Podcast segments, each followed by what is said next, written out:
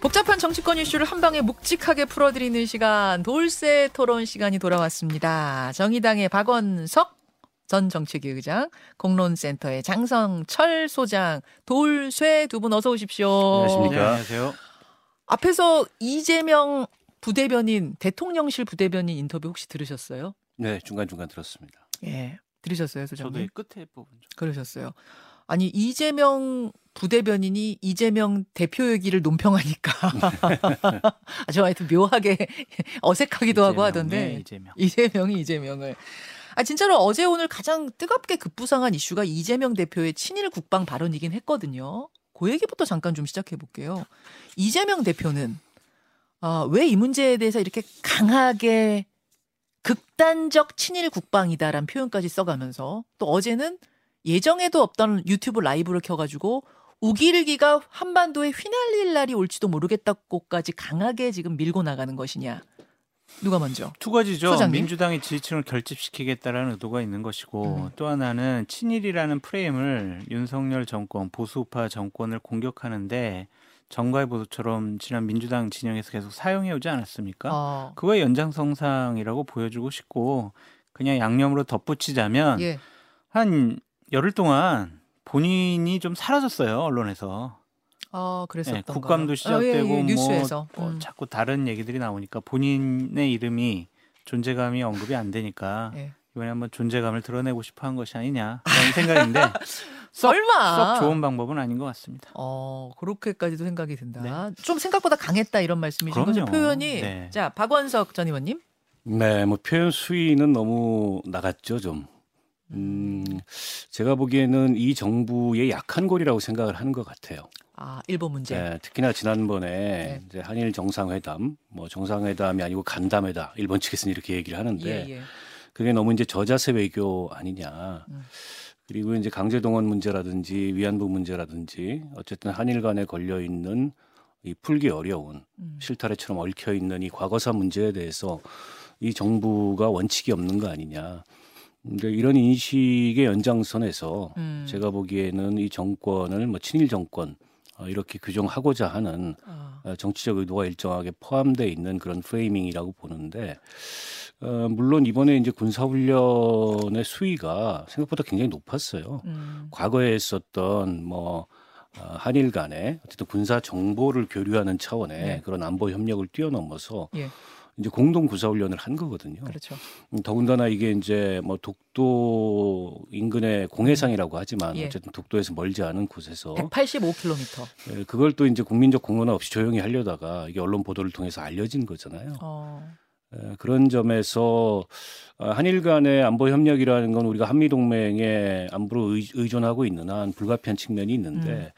그 수위나 속도가 이거 너무 지나친 거 아니냐. 그 저는 야당이 할 만한 문제 제기를 했다고 보는데 음. 다만 그 표현의 수위가 예. 이걸 뭐 친일 국방이다 이렇게 프레이밍하는 것은 어떻게 보면은 이 친일이냐 반일이냐 음. 이런 이데올로기 전선을 불러들여 가지고 음. 또 이제 정쟁이 격화될 그런 우려가 있기 때문에 예. 표현 수위는 조금 너무 나갔다 이런 아니, 생각이 듭니다. 누가 옳고 그르냐 떠나서 그럼 이게 정무적으로 봤을 때는 어느 쪽한테 더 유리한 거예요? 저는 둘 다 마이너스 게임이라고 보여져요. 마이너스요? 왜냐하면은 윤석열 정권 보수우파 정권은 역시 친일 친일 정권 뭐 이런 식의 프레임에 음. 휩싸일 수밖에 없는 것이고 이재명 당 대표에게도 좀 유리하지 않은 게 뭐냐면 예. 좋은 기회였어요. 무슨 기회요? 북한의 비핵화를 위한 평화 프로세스, 이재명이 생각하는 북한 남북 외교, 어. 뭐 평화 정착 예. 이런 것에 대해서 본인의 철학과 가치관과 정책 준비된 것을 얘기할 수 있었거든요. 어허. 자, 북한이 저렇게 우리나라를 위협하고 있다. 우리나라 군사 안보 문제는 어떻게 해야 되느냐? 음. 한미일 삼각 동맹은 어떻게 해야 되느냐? 음. 러시아와 중국과의 여러 가지 관계는 어떻게 외교적으로 현명하게 음. 처리할 것이냐 이런 본인의 가치관과 철학을 발표하면 훨씬 더 점수를 땄을 텐데 아, 극단적인 친일 정권 이런 식으로 네이밍을 해버리니까 하, 저분이 역시 좀 가볍지 않느냐 어. 본인의 어떤 어, 평화 프로세스는 없지 않느냐 그런 비판을 받을 수가 있는 거죠. 선동하는 정치인 이재명이라는 낙인과 프레임에 찍힌 것은 어. 이재명 후보로서도 결코 유리하지 않다라고 보여집니다. 근데 유튜브 라이브 어제 해서 이거를 진화시키는 게 아니라 오히려 더 좀 키우는 느낌이 드는데 방원석 의원님 그거는 유리하다고 보는 거 아니에요? 이재명 대표 쪽에서도? 음, 뭐 이재명 대표는 그렇게 보는지 모르겠습니다. 그러나 객관적으로 봤을 때 예.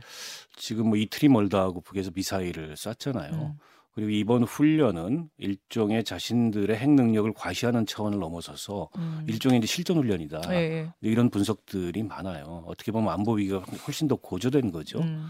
그러니까 이 상황에서 우리 정부의 그 대응을 비판은 전할수 있다고 봅니다. 예. 근데 앞서 이제 장 교수가 얘기했듯이 그러면 우리 정부의 이런 대응과는 차별화된 아, 야당의 어쨌든 지금 이 북핵 문제에 대한 대응 전략은 뭐고 아. 어떻게 해법을 찾아가야 되느냐 음, 음. 이런 담론이나 이런 정책 방향을 내놓나기보다는 이제 정부의 대응을 이렇게 친일로 프레이밍하는 것은 그러니까 이제 또 국민의힘에서 바로 종북으로 받았어요. 예, 예. 그러니까 친일과 이, 이심 정심. 예, 친일과 종북이 이렇게 프레임 대결을 하는 게 과연 이게 대한민국 정치를 위해서 발전적이냐 그런 알겠습니다. 측면에서 좋은 모습이 아니죠. 그럼요. 자, 그 이야기가 일단 어제 오늘 가장 뜨거운 이슈로 좀 부상한 가운데 지난주부터 분주하게 돌아가는 곳이 있습니다. 국민의힘. 국민의힘 상황 짚어보죠. 답이 없어요.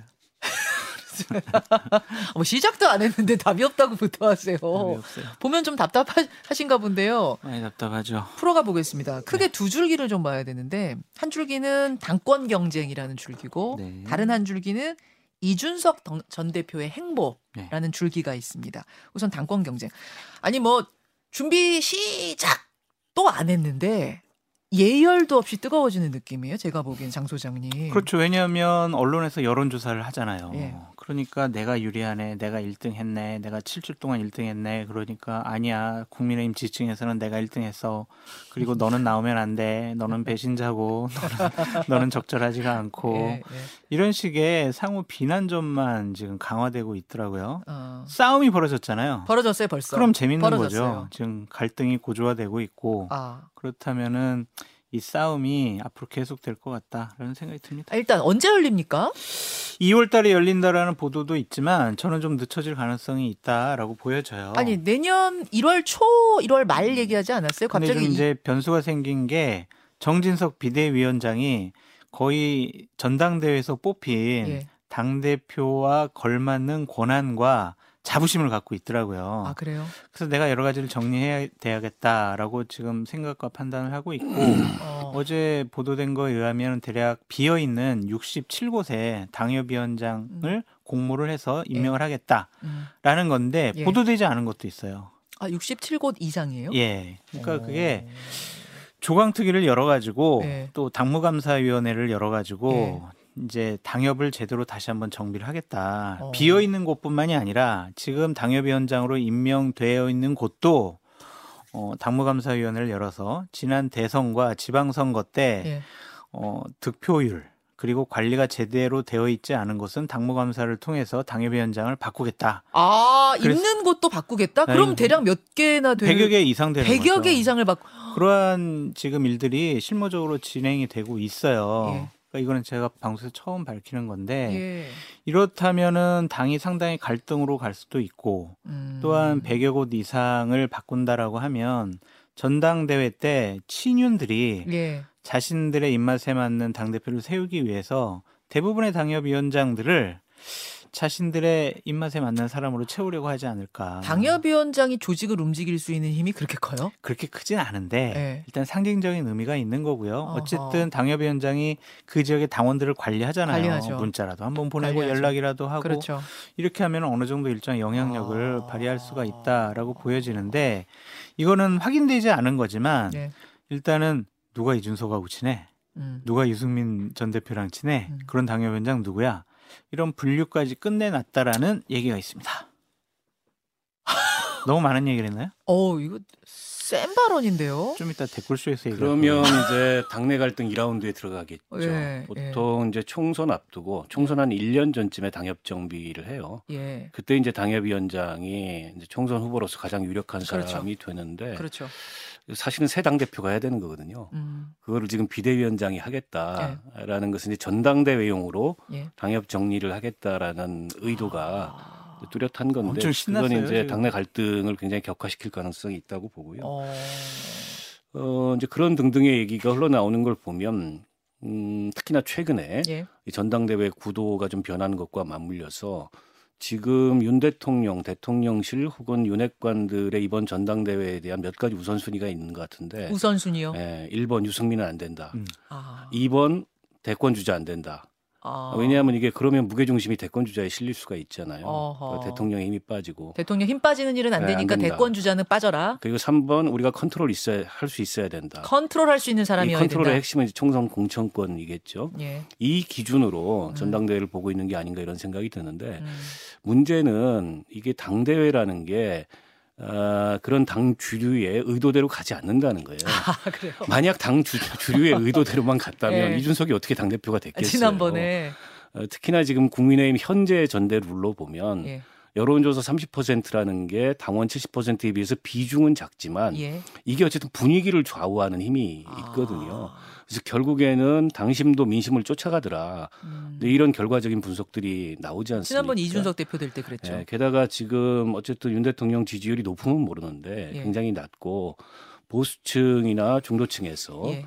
어쨌든 윤 대통령의 이 국정 스타일에 대해서 여러 가지 비판이 나오고 있는 상황에서 어 게다가 이제 대구 경북 지역에서마저도 유승민 의원이 여론조사에서 뭐 여론조사긴 합니다만 음흠. 1위로 나오는 이런 상황이 심상치가 않죠. 그 주류 입장에서는 이거를 용납하기 굉장히 어려울 텐데 음. 문제는 뜻대로 안 된다는 거예요. 이 잠깐만요. 근데 게. 제가 이 질문을 드리면 항상 이제 나오는 이야기가 뭐냐면 그거 역선택이다. 그러니까 민주당이나 정의당 지지하는 분들이 뭐 역선택이란 표현도 좀 그러네요. 그러니까 지지하는 분들이 진짜로 유승민 대표를 좋아가지고 얘기하는 건데 그분들은 나중에 이 전당대회 할 때 뭐 저 영향력 영향이 전혀 없다 이런 근데 얘기. 전문가들 분석에 따르면요 역선택은 없다는 게 전문가들의 공통된 분석이에요. 어. 그러니까 민주당 지지자들이 국민의힘의 유승민을 당 대표로 만들기 위해서 네. 다 여론조사 전화를 기다리고 음. 여론조사에 적극적으로 응답하고 혹은 민주당 지지자가 아니라고 속이고 이런 식의 대응을 여론조사에 하지 않는다는 거예요. 음. 그렇게 조직화될 수 있는 사람도 없고 어. 때문에 그냥 평균적 민심의 반영이지 어, 그 어떤 역선택이라는 건 없다는 게 여론조사 전문가들의 공통된 결론이고 예. 그러니까 역선택을 자꾸 주장하는 거는 이제 유불리 때문에 서로 간에 견제를 하느라고 음. 지난 대통령 선거 경선 때도 역선택 방지 조항 논란이 있었잖아요. 음, 그때 있었죠. 이제 50 50이었는데 네. 그때도 일부 주자들이 특히 이제 음. 당 주류 쪽에서는 어, 민주당 지지자들은 여론조사에서 배제해야 된다. 예, 예. 논란이 있었는데 결국엔 룰은 고치지 못했어요. 못 그때. 유승민, 홍준표 두 사람이 굉장히 반발하는 바람에. 예. 근데 저는 전문가들 의견이 맞다고 생각합니다. 역선택을 하려면 음. 예. 그 역선택에 참여하는 사람, 동원되는 사람들이 조직화돼 있어야 돼요. 음. 근데 그런 조직화가 가능하냐는 거예요. 근데 민주당 같은 경우에는 뽑을 때 실제로 어디 지지하십니까 해가지고 걸러내잖아요. 역선택 방지 조항이 있잖아요. 민주당 같은 경우에는. 오히려 그런 민주당의 그 전당대회 룰이 예. 어떻게 보면 경선의 역동성이나 혹은 민심의 아. 정확한 반영 이런 것들을 아. 저해한다. 하하. 이런 민주당 내부의 비판도 있었거든요. 예, 지난 대선 때 돌이켜. 보면. 음. 근데 국민의힘 내에서 하도 저 얘기가 나오니까 전문가들 여러 사람들한테 언론에서 취재도 하고 했는데 음, 음. 공통된 의견은 역선택은 없다 라는 거였습니다. 그럼에도 불구하고 이번에 뭐 국민의힘 지도부가 우리도 바꾸자, 우리도 민주당처럼 하자 이렇게 룰 조정하자고 나올 수 있잖아요. 그러니까 룰 조정할 수도 있는데 지난번 몇 차례는 그 예를 들면 경선 룰을 협상할 때 그 조항은 넣었었어요. 넣었어요. 그러니까 뭐냐면은 민주당 지지하세요, 국민의힘 지지하세요, 어느 당 지지하세요. 그러니까 아, 아, 예. 어느 당 지지하세요. 그랬을 때전 민주당 지지합니다. 그랬더니 내 대상자가 아닙니다. 이런 적 이렇게 해서 그 경선을 한 적이 있어요. 예전엔 있죠. 예. 이준석 대표 때는 아니고. 예. 예. 그 이후에 했었어요 또 한 번. 아 그래요? 그래가지고 이런 식의 전례가 있기 때문에 음, 그냥 당원당 룰은 고치지 않더라도 음. 어떤 협상 과정 중에서 음. 그런 조항을 넣을 수가 있을 것 같다. 아, 룰로 조정할 그러니까 수 저는 있다. 사실은 어떤 룰로 당 대표를 선출하느냐는 당내 합의의 문제지 예, 거기에 예. 정해진 답은 없다고 생각해요. 예. 근데 전당대회를 앞두고 예. 유불리를 따져가지고 음. 또 이거 룰을 변경한다. 음. 그 일종의 사실은 반칙이죠. 음. 지금 김기현 의원이 이렇게 주장하고 이런 거는 뭐 당원 100%로 하자. 음. 그거 상대방이 받아들이겠습니까? 당원 당규 고쳐가지고 당 대표 쫓아내는 곳인데 뭘 못하겠어. 하긴 그래요. 아니 누가 나옵니까? 누가 나옵니까? 제가 얘기하는 사람들 다 나오는지 한번 봐주세요. 아 김기현, 나경원, 안철수, 유승민, 윤상현, 조경태 여기까지 맞습니까? 언론이 얘기하는 요 후보들 맞습니까? 지금까지는 그런데 물 밑에 좀 잠겨 있는 분들도 있잖아요. 물 밑에 있는 분 누구 보이세요? 이를테면 요즘에 예. 윤 결사 옹위에 나선 권성동 권성동 전 원내대표 얘기도 나와요? 뭐 나와요. 소문이 상당히 네. 있죠. 나와요? 본인 나올 나오려고 그래요. 아 진짜요? 아이, 그럼요. 그것도 취재 지금 하셨어요? 아, 그럼요. 그다음에 대통령실에서 이 예. 라인업으로 못 믿겠다. 예. 장관 차출설도 있잖아요. 예. 권영세, 원희룡, 아. 뭐 심지어는 한동훈. 뭐 그- 한동훈까지는 좀 오바라고 하더라도 그것도 주변 지금 확인하셨어요? 취재 그런 얘기들이 솔솔 나오죠. 나와요. 그것도 장관 맞아요. 장관 등판설 예.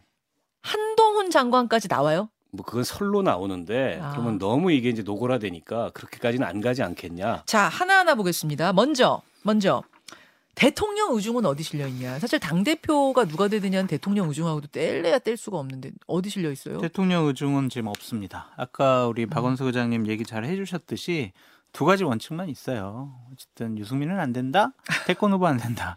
지금 그 거를 기본으로 삼고 누구를 할까 지금 고민 중인데. 아 유승민은 안 된다는 어떻게 그렇게 확실하게 그거라고 생각하세요? 아, 그건 유승민 된, 유승민을 밀어줄 거라고 생각하십니까? 아 밀어줄 거는 경기도지사. 아니지만 경기도지사 눈에 흙이 들어가도 안 될 겁니다. 네, 흙이 들어가도 안 돼요? 그거는 가장 확고한 원칙이다. 왜냐하면 네. 이준석 대표를 쫓아낸 이유가 뭐겠어요? 당권을 잡아서 자신들의 입맛에 맞는 사람들을 2024년도에 공천을 하겠다는 건데 음. 유승민 전 의원이 대표가 돼봐요. 자신들의 여러 가지 계획이 틀어지잖아요. 아. 그러니까 안 되는 거예요, 이거는. 안 되는 거. 되게 싫어하시는 것 같아요. 자 그럼 그 지점에서 질문 하나 더. 유승민 전 대표는 진짜 나온답니까?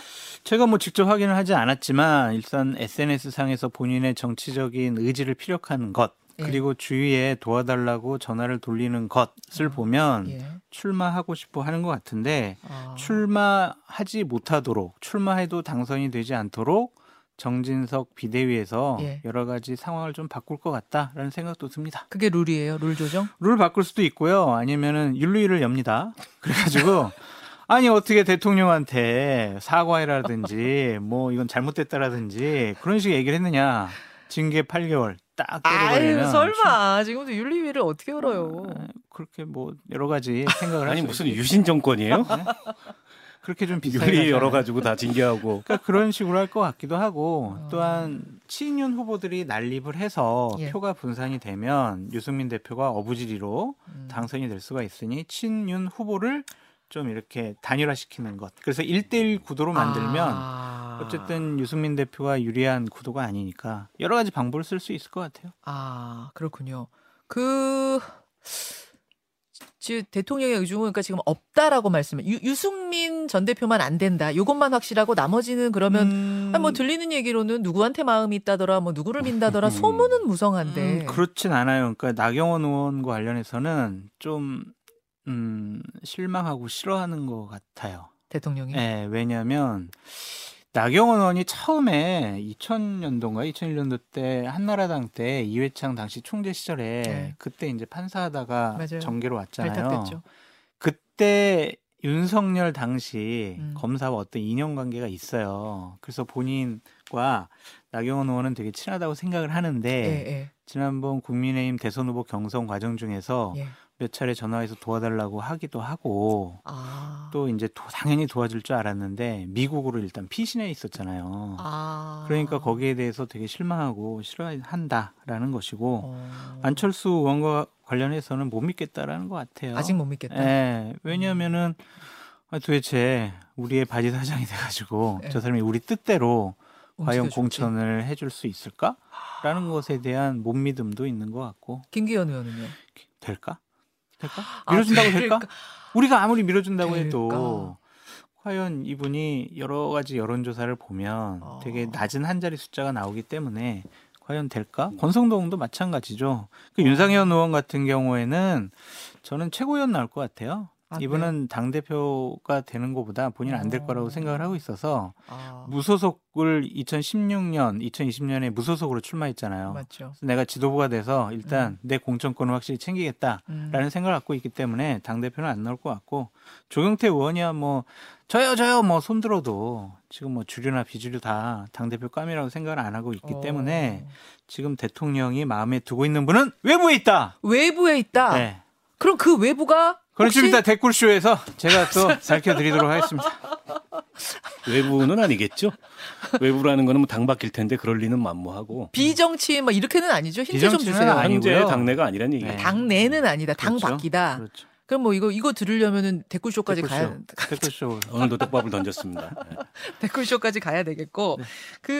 그박박 의원님 네.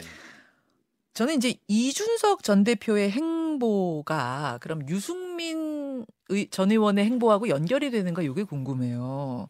이준석 전 대표가 그럼 이번 전당대회에 힘을 보탤까? 힘을 보탠다면 누구를 보탤까? 그게 유승민인가? 아니면 제3의 누군가? 아니면 가만히 있을까? 아니면 신당 창당할까? 뭐라고 보세요? 일단 당장 신당 창당은 아닌 것 같고요. 그건 그건 일단 네, 배제입니까? 당 잔류를 선택한 것 같고 왜냐면은 징계 SNS 쓴 거 보면 예, 무슨 어려운 않습니까? 한자로 썼잖아요. 가만히 있으라고. 어 그리고 뭐 당원 가입을 계속 뭐 독려를 해왔잖아요 예, 예. 그 동안에 예. 그래서 당 내에 어쨌든 세력을 만들어서 어 승부를 해보겠다 음. 이런 의도가 있는 것 같고요. 근데 이제 유승민 그 전 대표와의 예. 연대는 명시적으로 그 연대를 표방하고 음. 전대 임할지는 잘 모르겠어요. 왜냐하면 본인이 어쨌든 뭐 지지한다 그래서 예. 유승민 대표가 출마할지 안 할지 지금까지는 불확실했고 아, 또 출마해도 될지 안 될지 예. 이것도 좀 불확실한 측면이 있지 않습니까? 음, 그런데 이제 각각의 지지 기반으로 보면 겹치잖아요. 그렇죠. 지금 이른바 이제 반윤, 비윤이라고 하는 네. 그리고 당이 이대로 가면 안 된다. 이렇게 지지 기반이 겹치기 음. 때문에 명시적 선언을 하지 않더라도 자연스럽게 연대는 이루어질 가능성이 높고 아, 또 최근에 이제 뭐 국바세 이준석 이 대표 사태를 계기로 예, 예. 그런 이제 당내 청년 모임 같은 것들이 예. 생겼는데 에, 그것도 이제 아마 조직을 전국화하는 모양이에요. 규모가 얼마가 됐든. 맞아요. 아, 근데 지금 상황에서 조직을 전국화한다는 건 전당대회에 참여하겠다. 음, 뭐 아, 최고위원 후보도 내고 내년 그 당대표? 선거에 개입하겠다 이런 의도가 있어 보여요. 국민의힘 바로 세우기 모임 그그 신인규 변호사가, 변호사가 아마 주도를 하고 거기서 있는데 후보를 낼 거다. 아마 최고위원 후보 정도는 낼 가능성이 있죠. 청년 몫으로. 예. 그리고 그게 아마 유승민 그 당대표 출마한다면 그 흐름과 연결될 가능성이 있어서 밖에서 보기에는 어찌됐건 명시적으로 선언을 하건 안 하건 음흠. 그 이준석 흐름과 유승민 흐름이 만나게 될 거다. 이런 관측이 에, 지배적이고요. 그렇게 이. 흐름과 저 흐름, 국바세 후보하고 뭐 유승민 전 대표하고 같이 가다가 그럼 마지막에 힘을 합쳐서 뭐 단일화 이런 것까지 아니죠. 국바세 국바세는 후보는 최고위원 최고위원. 최고위원으로 네, 당대표는 안 내고, 안안 내고, 내고. 네, 안 내고. 아 같이 그러면 이렇게 러닝메이트 느낌으로 그럴 가능성이 있지요. 그러고 거기에 이제 유승, 이준석 전 대표가 힘을 싣는 방향이 되지 않겠는가라는 전망? 그냥 유승민, 이준석은 그냥 원 플러스 원 아, 그렇게 한 세트로 보시면 될 것 같고요. 예. 이준석 대표는 이번 전당대회에 본인의 영향력을 발휘하려고 할 거예요. 본인은 음. 출마 못하더라도 본인이 밀고 싶은 후보 당선시키고 싫어하는 후보 떨어뜨리기 위해서 노력을 할 건데 제가 이제 징계받고 다음 날 이준석 대표랑 좀 연락을 했어요. 아, 그러셨어요? 네, 그래서 어떻게 할 거냐. 어. 또 제가 이제 또 이런 식으로 하는 게 어떻겠냐라고 얘기를 했더니 이준석 대표가 우선은 예. 조직화를 크게 하겠다라고 답변이 왔어요. 어. 그런 그런 것은 당내 당원들 세력을 더욱더 규합을 하겠다. 음. 다음번 전당대회 때 영향력을 발휘, 발휘하겠다라는 본인이 무슨 온라인 좀- 플랫폼 이런 거를 기획하고 예. 있는 거 아니에요 11월 지금? 초에 연답니다. 예. 네. 아. 그렇게 보이십니다. 그 홍준표 시장의 청년의 청년의, 꿈. 꿈과 경쟁하겠네요. 예. 그 온라인 플랫폼이. 어, 그렇게 되겠네요. 그러니까 뭐 물령망동 정중여산이었나요? 그런 음. 이야기를 쓰면서 가만히 있어라 한 것이 그럼 움직이지 말고 탈당하지 말고 이 안에서 조직화해서 영향력 행사하자라는 뜻을 분명히 한 것이다. 그렇죠. 플랫폼 11월 초에 열고 제가 알기로는 책도 11월 초에 나옵니다. 그렇죠. 그런 식으로 11월 초쯤부터 움직일 거다. 뭐 두 가지 길이 있겠죠. 하나는 뭐 고공전 언론에 나와서 본인의 생각과 의지를 밝히는 것 음. 그리고 이제 당원들 조직화, 지상전 이렇게 음. 보여집니다. 신당 창당은 절대 없는 겁니까? 그거는 2024년도 가야 될 거예요. 그러니까 음. 내년도까지는 예. 어쨌든 당내에서 투쟁을 하고 싶어 할 것이고 그러니까 만약 국민의힘이 유승민 출마를 봉쇄하기 위해서 음. 룰도 바꾸고 뭐 후보단이라도 하고 별의별 어쨌든 꼼수와 반칙을 다 동원하는 그런 모습을 보, 여서 결과적으로는 이준석도 유승민도 다 음. 당해서 내쫓는다, 내쫓긴다. 그와 함께 이른바 이, 이, 저 유승민, 이준석 뭐 그와 가까운 사람들은 일거에 다 공천 학살을 당한다. 음. 이렇게 이제 계기가 주어지면 그게 신당 창당의 동력이 될 수 있죠. 아. 자가 발전한다기보다는. 예. 그러니까 흉흉해요. 그러니까 예를 들면 당무감 사위를 하겠다는 것 자체가 이거는 자신들의 입맛에 맞지 않는 사람들은 좀 정리하겠다라는 아, 뜻으로 보여집니다. 분위기가 좀 흉흉하다 그럼요. 그런 말씀. 알겠습니다. 1분 남았는데요. 싸울 때 싸우더라도 놓치면 안 되는 게 이제 국감 쟁점 아니겠습니까? 여야가 아무리 치열해도 이건 꼭 좀 잘 정리하고 가야 한다는 쟁점 하나씩만 짚어주세요, 장 소장님. 저는 오늘 감사원 국감이 있는데 감사원. 그 대통령실과 예. 감사원의 사무총장이 사적인 그런 연락을 통해서 대한민국 헌법상 기관의 독립성을 훼손한 부분에 대해서는 민주당이 절대로 감사 거부하지 말고 오늘 음. 어제 그런 기자회견 했잖아요. 감사 거부한다고. 예. 절대로 그러면은 감사원만 좋아해요. 유병호 사무총장 도와주는 거예요. 절대 네. 그러지 말고 이 네. 사실관계를 명확하게 잘 파악하고 지적할 거 지적해라라고 근데 말씀드립니다. 아까 이재명 부대변인한테 그 질문 드렸더니 네. 아니 그거는 사적인 문제가 아니- 문자가 아니라 중요한 일이 터졌기 때문에 네. 빨리 알아보기 위해서 보낸 것뿐이다 이렇게 얘기하시던데. 그걸 왜 그렇게 비공식적인 문자를 통해서 하냐고요. 음. 국가의 가장 중요한 기관들이잖아요. 네. 그러면 정식적인 공문을 통해서라든지 뭐 다른 절차들을 해야죠. 음. 그런 무식한이라는 단어까지 어우. 쓰면서 하면 안 되죠. 알겠습니다. 박원석 소장님, 아, 박원석 전 의원님, 요거 봐라. 지금 이제 한국은행이 금통위 열어서 금리 0.5% 이른바 빅스텝 올릴 것으로 예상이 돼요. 그리고 이제 연내 한 차례 금통위가 더 남았는데 예. 또한 번 올릴 가능성이 있고 지금까지는 이제 물가 대책 차원에서 금리 인상을 안 할 수 없었는데 네. 지금 가계 부채가 한 2,200조 되거든요. 예. 어, 여기에 이제 빨간 불이 들어왔습니다. 음, 음. 그 정부가 어쨌든 이 그 금리 정책을 이렇게 가져가면서 다른 한편으로 그에 대한 대비책이 얼마나 세워져 있는지 음. 근데 이런 그 정책적인 지금 특히 이제 이 금리 물가 경제 상황 전반에 대한 아, 국감이 잘 이루어지지 않고 있어요. 그래서 남은 기간이라도 어쨌든 관련 상임위들에서 여기에 집중해서 음. 지금의 경제 위기 혹은 뭐 금융 위기 거론되는 이 상황에 대한 대응을 예. 어떻게 할 건지 예. 어, 이런 어떤 그 대책들을 좀 만들어내야 될 것 같습니다. 중요한 부분 지적해 주셨습니다. 청취자 이루다님, 장성철 소장은 왕이 될 상이다. 네? 혹시 가족이신가요? 아니요. 왕자라도 손가락 펴봐. 자, 잠시 후에 두 분과는 댓글쇼로 이어가도록 하죠. 두 분 고맙습니다. 감사합니다.